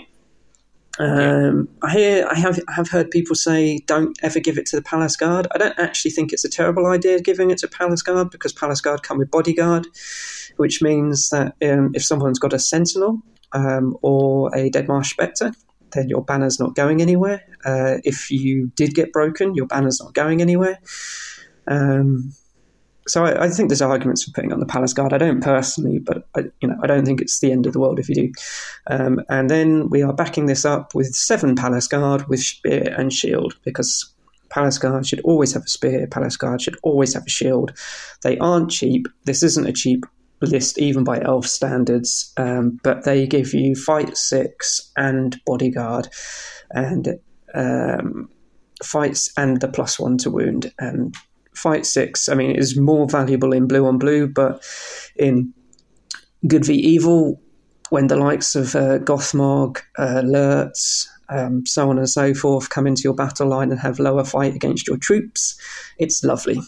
Um, it's a pain in the so- arse, is what it is. But yeah, I, I agree. I, I, for having fight six in there is definitely worth having. And they're, they're Yeah, fight yeah. six only within a few inches of the uh, Thranduil, right? Yeah, yeah, which is why they're only in Thranduil's Warband. Makes sense. So warband number two, I, I, see you've got Legolas on a horse as well, which is a pretty much a, an auto take on this sort of list. I I'd mean- imagine. Yeah, I mean, what you can't. I mean, we can't really uh, say anything that hasn't already been said about Legolas. Yeah, He's just great. isn't he? I'm, hardly rewriting the rule book here by putting Legolas on horse, but I think the horse is the first upgrade that you always take. I don't think Orcrist is particularly worth it. I think it's much more worthwhile on Thorin because it gives Thorin the Elven Blade. Legolas has already got them now in the latest rules. Um, like the Orc Bane, Goblin Bane, and Uruk-hai Bane, so, eh, it's okay, but you know. If he's on the horse charging in, he's got four attacks knocking down. I don't know. I don't. I just don't think. I just don't think um, Orcrist's worth it, and the same with the cloak. That largely they're just not. They're nowhere near as good as they used to be. So stick him on horse, get that mobility, get him going around, spend his bite to kill the heroes, have a good time, kill horses, kill heroes, kill banners. Um, he sorry, go on. No, no, I was just that. That, that was all I was going to say. I'd just say, yeah, Legolas, 105 points with a with a horse is is pretty standard choice. Go for it. Yeah. Yeah, it's absolutely brilliant. He's he's, he's the boy. So with him, he's got two Cav with shields. Now, I know that they don't get the bonuses for being in Legolas's warband, but I like having the Cav with the Legolas because if you get a Maelstrom deployment or whatever, he can have some bodyguards with him, kind of thing, who can keep up hmm. with him if he moves around. You can quick enough get to within six inches of Thranduil, but I just I like having the three mobile models together. Yeah, Um, makes sense. And Thran- Thranduil's already got enough models in his warband. He Thranduil's warband just wants to go around just chomping through things, just chomp, chomp, chomp. Um, go on, sorry. No, yeah. So next we've got um, the warriors with bow. No, so, so we've got six warriors with bow, but some with spears as well, or glaives. Uh, glaive, glaive, important distinction. Um, and another reason why, actually, in Halls of Thranduil, that I don't take max bows is that to to give them the glaive so that they've got the spear support so that they can be dual purpose and sit behind your line actually makes them very expensive because it's two points for the bow and two points for the glaive, which is 13 points. Why is a glaive more expensive than a shield, people? Well, uh, than a spear because a glaive gives you a hand and a half weapon, so you can go two handed.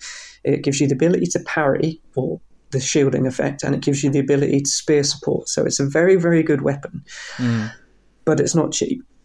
And I don't, and I don't, uh, I just find that if you want to put it on all of your warriors, you've got warriors with bow, it gets very expensive. So I have three with bow, three with glaive, bow and glaive, so they can act as a little uh, as the Green Dragon always says, they're almost honesty bows in this because they're just to threaten heroes and whatever. And in this list, you already have Legolas. That is your shooting. Um, so yeah, yeah, so people are already coming at you because people are afraid of of Legolas as, as taking out the banners and stuff. But I guess having a couple of extra bows, uh, as you say, honesty bows to call them to call them that to steal It's the Green Dragon's like, phrase. Yeah, it, it's just it's extra also- pressure on those horses, extra pressure on the heroes, all that sort of stuff. Well, it also allows you, like in if you've got objective game, to sit back and still contribute. It allows you in things like um, storm the camp to have something back in your deployment zone that's still doing work and reconnoiter. It allows you to protect your back line a bit, but still engage with the enemy. I, you know, I'm I, I like bows, but I just I don't think they. Uh, I just don't think that they do enough work generally. But anyway, But next you've got a sentinel who has a bow. ah yes, yeah, he does have a bow. but not so just a bow. seven. uh, Yeah, it's not just for that, is it? No, God, no, no, no, no, no, no, no. The Sentinel and Legolas are best buddies in the whole world, and they get on so well, and they have so much fun, particularly in Good v Evil lists, because I'm sure everyone is aware of what Sentinel does, but if you're not, he has three songs. One allows you to automatic pass terror or courage checks on a model. Uh, one of them allows him to cause terror, and the other one, the secret sauce, the magic source, is that he targets a model within 12 inches. They take a courage check. If they fail that courage check, you can move that model up to its full movement, unlike command and compel, which I believe is only half movement. Correct. So this allows you to do things like pull, um, put, move a banner out of base contact with something else so that Legolas can snipe it. It allows you, particularly in Good v Evil, like on their mid tier heroes like um, I don't know Guritz or someone like that who haven't got great courage, to pull them out of the line. Um, so things like that. It just allow it's a trick that you have access to, and it's brilliant. It's so useful. He comes with a cloak. He comes with two attacks. Um, yeah, he's good. He's expensive. He's twenty five points, but I think at eight hundred points, there's an argument to take two. Yeah. Um, I don't. I can I understand there's an that. I can understand the argument, um, but I, spe- I suppose just looking ahead and looking at the list that in total, I think probably pushing it to two, you would lose too many This numbers. is one of the issues of elves. Absolutely, it's always it's always going to be a toss up. I Mm. mean, you know, if you had all the points in the world, it would be an unlimited points match, and that would be no fun. So uh, it's a good balance, I think. You've strike you're striking. Well, I here. think also- so. The final war. Oh Band, yeah, sorry. Oh, sorry. Go well, I was going to say, I think also the thing is, um, I think very much, in my opinion, in the UK scene the moment, and I don't know necessarily. I know the um, the uh, Unexpected podcast is doing a great series where they're talking to people from different communities, but I feel like in the UK, to do well, you need numbers. Numbers are doing better than big heroes. Like it's all well and good having a big hero who can kill, but if they've just got more numbers, like eventually you run out of bullets. Um, Yeah, exactly. so another reason for not taking another sentinel is effectively you're losing three warriors, and I've in total I only have thirty-seven models. So that that's you know it's not bad for eight hundred points, but it's also not it's not the best. It's below average, isn't it? I mean, I, you hear the sort of figure of one per 20, 20 points, isn't it? And that's that's just under that. Yeah, so that's it. I can understand that. But uh, you mentioned already uh, the the captain with the march is worth having, and you've gone with the Palace Guard captain uh, leading the final warband with a shield. So Palace Guard captain with shield. This is, I think the Rivendell captain is the best elf captain and one of the best captains in the game. I think the Palace Guard captain is the second best elf captain. Um, the reason being that, uh, it, and one of the problems with the Halls of Thranduil is you have no option for a mounted captain. You have three captain profiles. You have the Palace Guard captain, you have the Mirkwood captain, you have the Mirkwood Ranger captain. Forget the last two. Remember the Palace Guard captain. Um, because this little bad boy with a shield goes up to defense seven. He also, when he's within three inches of Thranduil, goes up to fight seven. So this bad boy is out fighting Aragorn Kila- King Elessar. Um, he also gets the plus one to wound when he was within three inches of Thranduil. So that's a fight seven, strength four, two attack model with plus one to wound. That can feint against most things because it's supported by a Palace Guard with fight six. Um, so he's very good. He's uh, he's eighty points. I mean, for five points less, you get the Mirkwood captain who's got a glaive, and that's the only difference. And so, never mind. Oh, and the Palace Guard captain comes with bodyguard. So you know, if he needs to charge Sauron, fine. He's not worried. He's he's going in there. This bad boy's going in there.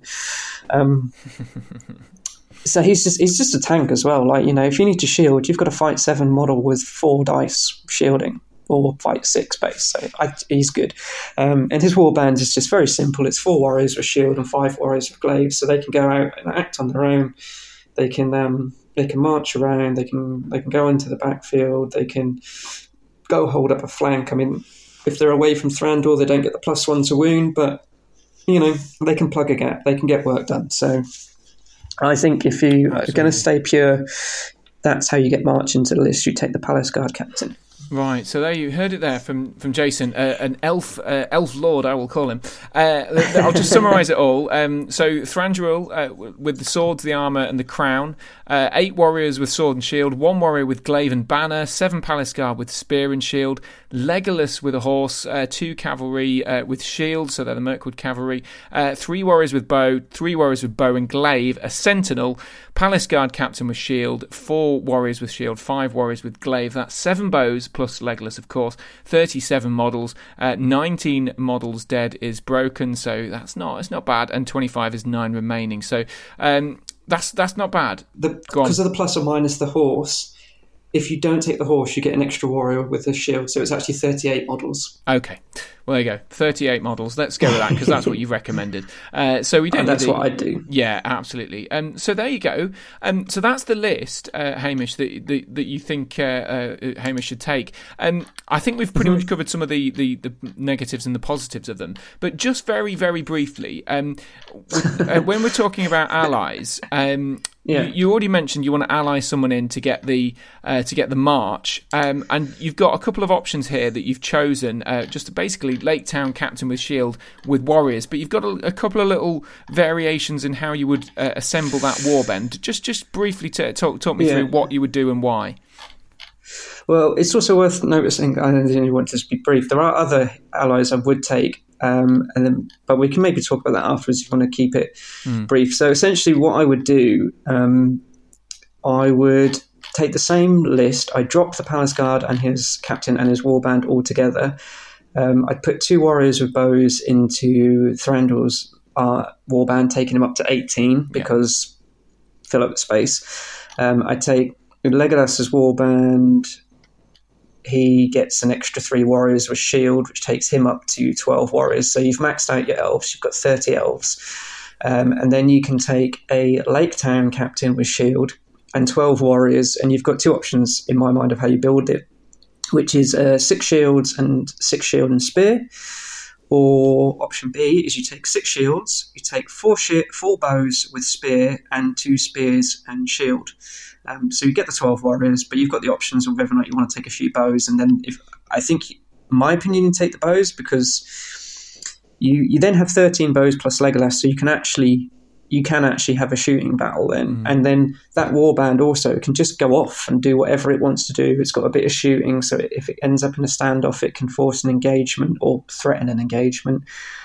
Um, And crucially, there you've added seven models. You haven't lost much Yep. might. Yes, of course, you've lost a bit of defense and a bit Lost of fighting might. power, but it's not bad for gaining that many models. You know, No, and I, I think that's probably the the number one ally I would take. I mean, because you, like say you've pumped your, mod, your your model count up to forty five models now, which is above slightly above what we'd consider the average. You've got three maxed out war bands, which is you know you can't ask for more than that.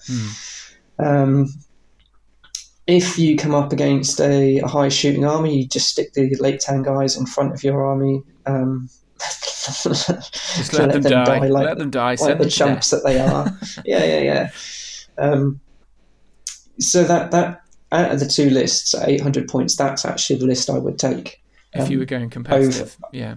If I was going competitive, that is the list I would take. It's a better list than the first list because you've got more models, frankly. Hmm. You've just got more models, and the survivability is not really that much less because if you get into a shield wall on shield wall, you've still got the fight five. Yeah, exactly. still from the supports. You've got more elves anyway.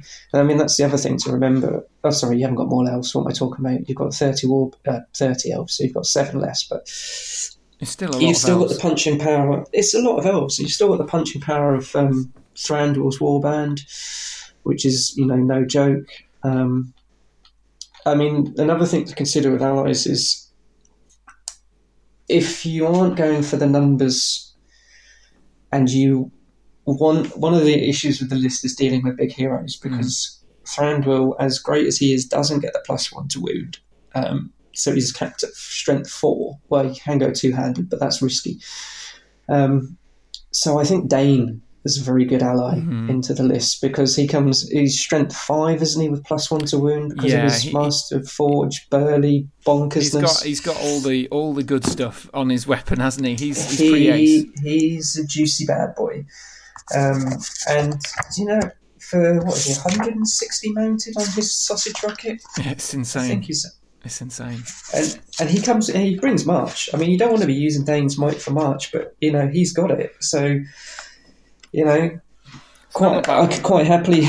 You could just take him as a single drop, or just give him two cav to support him. Maybe drop the Mirkwood cavalry. Yeah, and I suppose that's the, the this is the downside with, uh, and and I see you've got the other option uh, that we briefly uh, we can touch on the Gandalf the Grey plus some um, Mm-hmm. some troops as well, and I guess both of those uh, are going to severely uh, limit your numbers, or you're going to uh, you can put a note here probably have to lose Legolas if you're adding Gandalf because you're going to be losing a lot of m- numbers for those. This so is the problem. yeah. This is the problem. even at 800 points, if you're taking either Dain or Gandalf, you probably have to lose Legolas, which for me is just a no because he's, as I've said at the start of this podcast, he is the boy. He's my boy. He Um, he's boy. my favourite he character. just adds so much utility as well, doesn't he? You know, uh, in terms of Yeah. competitive play. I mean, yes, Gandalf does add a lot of stuff, but can, Gandalf can't reach out from the other end of the board and, and take out someone's horse like that. You have to really be careful, and people can avoid him. And they have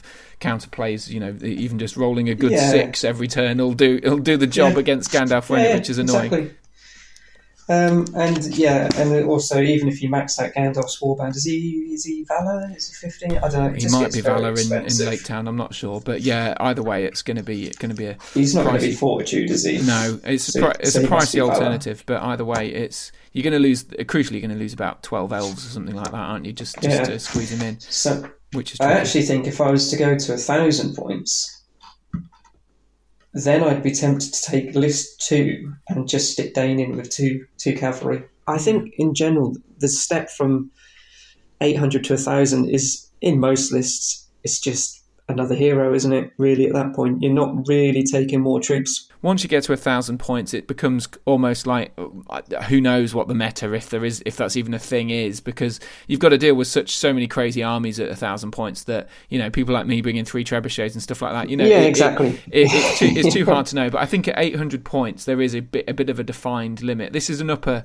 upper sort of cost of stuff, but. Hmm. Um, Either way, Jason, this is really interesting. I, I, hopefully, Hamish has found that really useful. Um, so, just to summarise, always go with Thranduil with the sword, the armour, and the crown. Yep. Always go with Legolas. Make sure you get Mm-hmm. Palace Guard, and if you want, you've got to get March in there. You should go for Lake Town Captain, probably with some Lake Town Warriors. But if you want to go pure, the uh, the, Yeah. the other Lake Town, uh, sorry, the um, Palace Guard Captain is the best choice to do that, and you get a good Easily, head and shoulders. Yeah, yeah, yeah.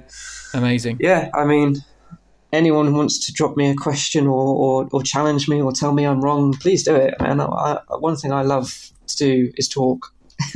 Absolutely. I Well- it. I well, if- absolutely love talking, and I love Absolutely. talking about toy soldiers. Who doesn't? That's why I've done a podcast. Well, uh, Jason, thank you very much. And if you. Um, if you if you are listening at home and you're thinking this guy's a complete moron, um, just comment underneath the uh, uh, the the post on the GBHL of the, the link to the SoundCloud. Tell us why Yeah. we're wrong, and uh, hopefully hopefully uh, Jason will prove you wrong or not. Come find me. Yeah, no, I'm, I'm, I'd love to be challenged. I love it. We'll, have a, in the words of Brian Clough, we can come into my office, we can talk for three hours, and we'll both agree that I was right. and on that note, Jason, thank you very much uh, for coming and talking about Thranduil's Halls. All right, no worries, man. Thank you ever so much. Pleasure, absolute pleasure. Jason Mountain there talking Thranduil's Halls. I hope, Hamish, that that helps you build your army uh, for Thranduil's Hall. I'm no expert, but I'm glad that Jason's been able to come on and have a bit of a chat with me about it. So now, let's talk tournaments. Here,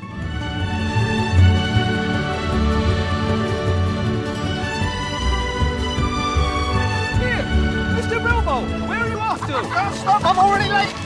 Late for what? I'm going on an adventure. That's right, we're going on an adventure. It's very exciting because in the next coming months, tournaments will return to the UK. Uh, June the 21st is the big day for uh, GBHL tournaments uh, to start happening again. Uh, so that's the Hobbit League here in the UK. This is the kind of the general overarching uh, league which pulls together all the different tournament goers across the UK and gets them in a big, big spreadsheet and works out who's the best. And it's it's great fun, and I'm very excited uh, because it's finally back.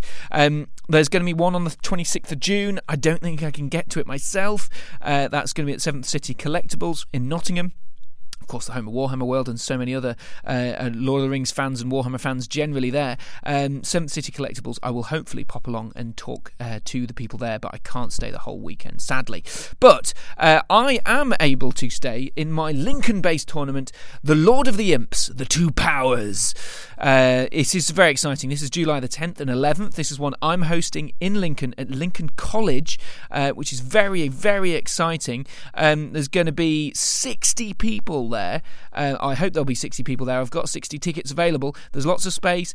Uh, there's going to be just oodles of prizes available. Um, there's going to be uh, so many cool things. There's going to be booze, hopefully. Uh, there's going to be all sorts of really exciting stuff to just kind of have a big party, really, to celebrate the fact that the GBHL is back, tournaments are back, and we can all, you know, intermingle a bit. Obviously, we'll be following the latest COVID restrictions and rules, but uh, we will take that opportunity to play toy soldiers while we absolutely can. So, um, all the details are on the GBHL event page, by the way. But I'm going to give you a little bit of, uh, of a bit of a flavour because this is a bit unusual. My tournament it's an 800 point uh, tournament, and you've got to stick with either good or evil. And they're actually you've got to basically it's a good versus evil event. So you're staying with good and you're playing only evil, or vice versa. Um, it's exciting. So 800 points, and what's cool about this? And we did this last year. Uh, we have lots of different various um, various restrictions on the army you're building. So basically, on day one, you choose a general and a lieutenant basically your general is chosen the normal way. The lieutenant is the sort of the second highest tier or or the same um, if you've got the same tier you can choose obviously which one's general which one's lieutenant.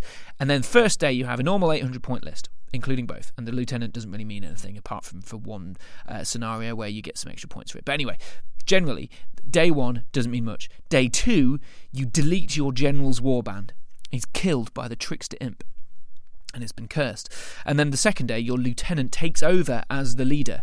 Uh, so you're left obviously with a points deficit, which you then have to fill either by adding other heroes, which uh, which could be you know they have to be lower tier than the the uh, the lieutenant, but or the same tier.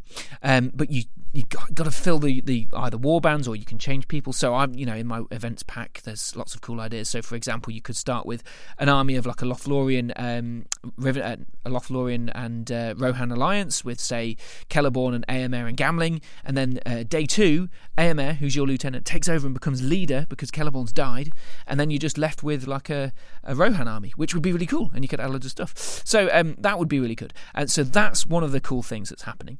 The second cool thing is good versus evil. Um, essentially, I'm going to have some special rules. Uh, special rules for each sort of faction. We're going to have some, uh, some terrain which uh, people are generously providing, which is going to be one of the difficulties. And people are uh, have offered up some uh, some terrain that they're going to bring because I, I, decided to expand the the event, and um, hopefully people will be able to help to fill the boards with terrain. But anyway, um, depending on the uh, the who wins on the the table you're about to play your next game on, essentially your army could get a bonus. So if the good guys win and you're a good army, the next good army to play on that table, you could get a bonus, which could be something like uh, re-rolling ones for fate rolls. You could have uh, a special fate save for heroes mounts for Rohan, uh, uh, for just the Rohan area, I should say, the Rohan terrain. Uh, you could get fearless for your leader, terror for your leader uh, or heroes, poisoned weapon for your hero, uh, or uh, any banner effect it being increased by three inches. So lots of cool little bonuses. This is stolen from uh, something I heard in the Green Dragon once. So that's really exciting. The pools are really interesting. There's Seize the Imp, which is slightly custom built scenario where you wake up the imp. Uh, it's it's all loads of really cool stuff. And you know what? It was an absolute party last time. It really was. We had so much fun. Uh, so I thought I'd give you a little bit of a flavour of some of the goings ons which happened last time at the Lord of the Imps.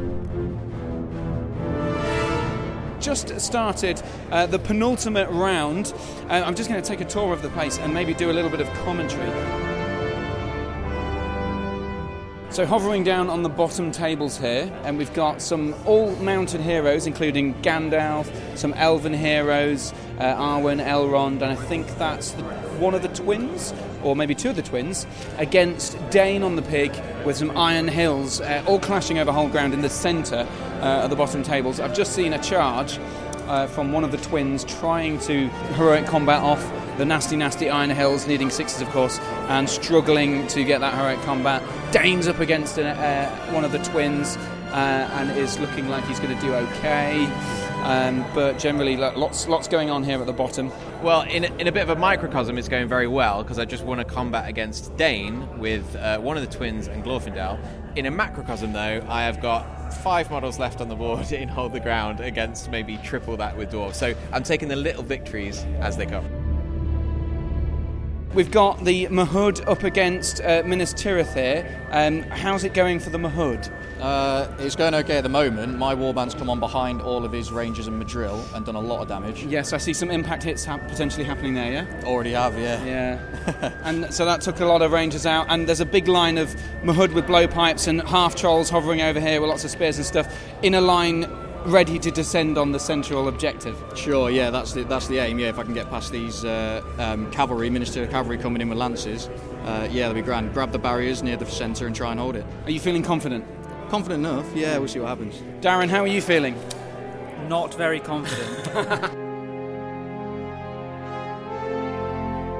As we sweep across Amon Hen, we've got some archers mounted on the top of the seeing seat, firing arrows down into the central objective with a troll chieftain and Gothmog wheedling their way through. And of course, Gothmog giving all those nasty bonuses to his nearby orcs against those men, so it could go badly for the Rohan there. We'll see what happens. Going to sweep over the edges over here. So we've got Thranduil's Halls.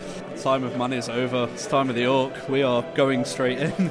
he may just hold him up where I can't get him into the lines. But my plan is just try and collapse Zerg the line. That's the only hope I have at this point. Wow, well, good luck, guys, either way there. So that's table one with the potential for a Bruinen, and I'm just going to watch this dice roll just to see whether the Wrath goes off. Here we go, he's got a roll. That's a big old six. That's a big old six. Let them carry on because we've just seen a heroic challenge declared and accepted, which is pretty cool. So Glorfindel on the charge. He's got the dice. He's got the challenge. Dwalin's got three attacks, I think. Oh, it's a big four. So it's just one wound on Dwalin. One wound on Dwalin. He's got four attacks on the charge. Oh, it's a big six from the elves. Oh, it's another chance to kill Dwalin. So last time we took off a fate point, I think. Yes, we did. Let's get those dice on the, on the mic. So we return to the, what is almost certainly the final round of the heroic challenge. We've got Dwalin on one wound. Two wounds, two wounds, no fate. Glorfindel on one wound, no fate. Goes to a four.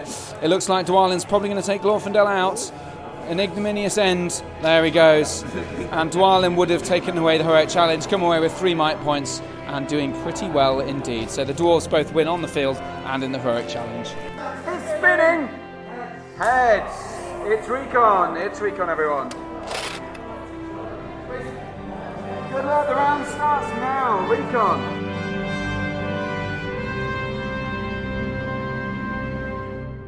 Oh, and the road goes ever on. The tournament goes ever on. So that was just a, a, snapshot of one of the rounds on one of the days of Lord of the Imps last year. And of course, this year, there's some extra stuff. There's more people, bigger venue. Uh, it's going to be really, really exciting. So um, do, if you're interested, get, get in touch with me. Uh, send messages on Facebook or uh, entmootpodcast at gmail.com if you want to come. Uh, or you can search the GBHL Facebook page. Just go into the events tab.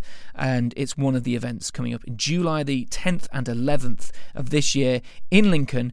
Big tournament, 800 point tournament, and it's going to be absolutely epic. We've got something like 50 people already, so be very quick. Uh, these tickets will go very, very quickly. So um, very exciting. So yeah, that's my tournament. That's the the episode as well. That's pretty much us done for today. Thank you very much for listening, and thank you to all of the people who uh, sent in messages earlier to entmootpodcast at gmail.com and to Jason and to Kylie, of course. It feels so long ago now that we heard from Kylie. Uh, Kylie sending that challenge for the list building uh, with those Easterlings, and we'll find out uh, in the Green Dragon podcast how that turns out um, as to whether those Easterlings are driven to victory or whether uh, Kylie at the hurdle of the uh, the not though not that competitive Easterling force. With all that, Thank you very much for listening. I will return at some point, hopefully, with some news about some other big tournaments, and it won't be much longer before we're getting into actual games and I'll be talking to actual human beings and throwing down actual dice.